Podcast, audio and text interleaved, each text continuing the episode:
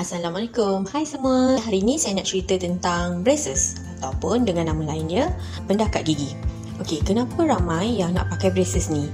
Uh, tahukah anda yang pemakaian braces bukanlah uh, sebab untuk kecantikan tau.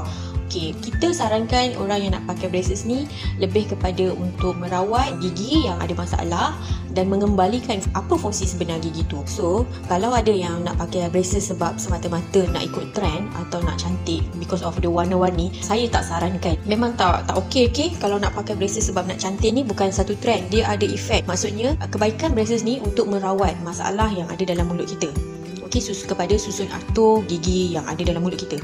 Tapi kalau kita nak pakai dia untuk cantik-cantik, it's not good actually. Yes, macam uh, bak kata orang, beauty is pain. So kena sakit dulu untuk dapatkan cantik tu. Okey. Sama juga uh, bila kita merawat gigi kita yang bermasalah, dia akan mengalami sesuatu satu proses. Lepas tu baru kita dapat uh, result dia yang mana result dia adalah mengembalikan fungsi uh, gigi tersebut. Masalah tadi selesai. Okey, okay, jom kita tengok sebab apa perlunya pemakaian braces. Saya ada lima sebab kat sini. Okey, masalah yang mana kita akan sarankan untuk masalah macam ni boleh pakai braces. Okay, first, gigi berlapis. Okay, kenapa gigi berlapis ni kita sarankan atau kita panggil gigi yang crowding eh. So, bila susunan gigi ni berlapis, dia menyebabkan sisa makanan yang terlekat kat celah gigi tu susah nak bersihkan. Uh, gosok gigi je tetap bersih, tak cukup dengan hanya gosok gigi. Okay, kita perlukan usaha yang lebih untuk pastikan sisa makanan tu boleh dibuang seperti menggunakan floor. Okey, yang kedua, position dia ke depan ataupun bila dia gigit uh, gigi rang bawah tu uh, terkena pada langit-langit. Ini masalah macam ni kita panggil overjet ataupun device. Okey, uh, dia akan menyebabkan trauma pada bibir ataupun pada bahagian lidah dan gusi. Uh, senang cakap, nak makan pun kena hati-hati sebab takut terluka. Terluka tu maksud dekat sini tergigit-gigit ataupun bila kita salah gigit macam Uh, kita kena adjust dia macam uh, how kita makan tu jadi macam tak normal lah Okey, yang ketiga, gigi yang terlampau ke depan atau bahasa lain dia jongang ataupun uh, gigi pada rahang bawah terlampau ke depan. So dia ada jadi kelas ataupun kelas kedua dah atau kelas ketiga.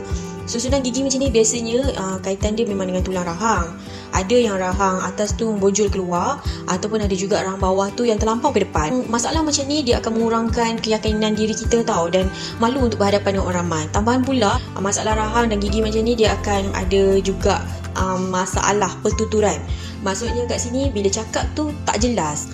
Bila kita tutup mulut pun uh, bibir kita tak boleh tutup gigi tu. Uh, itu yang ma- kalau terlampau ke depan ataupun dengan bahasa lain uh, jongang. Uh, bawah pun macam tu juga. Kita akan kelihatan uh, seorang tu wajah dia dagu dia macam agak panjang ke depan uh, terlampau ke depan so kedua-dua um, uh, apa wajah yang macam ni dia sebenarnya mempunyai masalah gigi dan uh, rahang tu sendiri Okay. Yang keempat, gigitan terbuka ataupun kita panggil kat sini uh, open bite.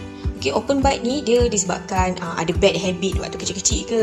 Contoh dia, tabiat menisap ibu jari. Kita ajar dia supaya jangan nisap ibu jari tu. Dia akan memberi akibat uh, sama ada pada gigi susu tu sendiri, pada umur dia kanak-kanak lagi ataupun bila dah besar nanti pada gigi permanen. Sebab dia bukan hanya melibatkan gigi yang akan berubah position uh, kedudukan atau susunan gigi tersebut, dia juga akan merubah sedikit uh, keadaan lengkung rahang tu. Okey ataupun saiz lidah yang besar. Aktiviti dalam mulut tu, aktiviti rahang tu akan aktif. Uh, tu yang membuatkan benda ni uh, dari masa ke semasa dia akan makin lama makin bermasalah. Mungkin pada tahap awal atau level awal kita tak perasan. Sampai sehingga kita dah uh, umur belasan ke 20-an baru kita akan perasan eh aku rasa macam bila cakap ada masalah atau bila aku nak makan ada masalah. Uh, macam tu. So benda ni masalah-masalah macam ni memang kita akan advise untuk rawatan braces. Satu lagi dan yang terakhir masalah gigi jarang.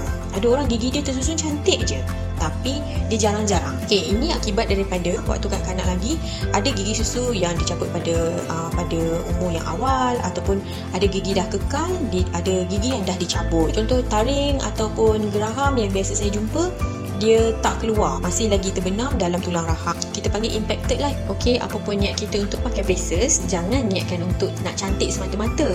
Tak ada masalah pun kita nak pakai braces juga. Ah, ok tak nak macam tu. Ah, niatkan untuk betulkan masalah yang ada pada gigi dan rahang kita lebih kepada untuk dapatkan fungsi yang sebenar. Itu saja hari ini dari saya. Jangan lupa jaga gigi anda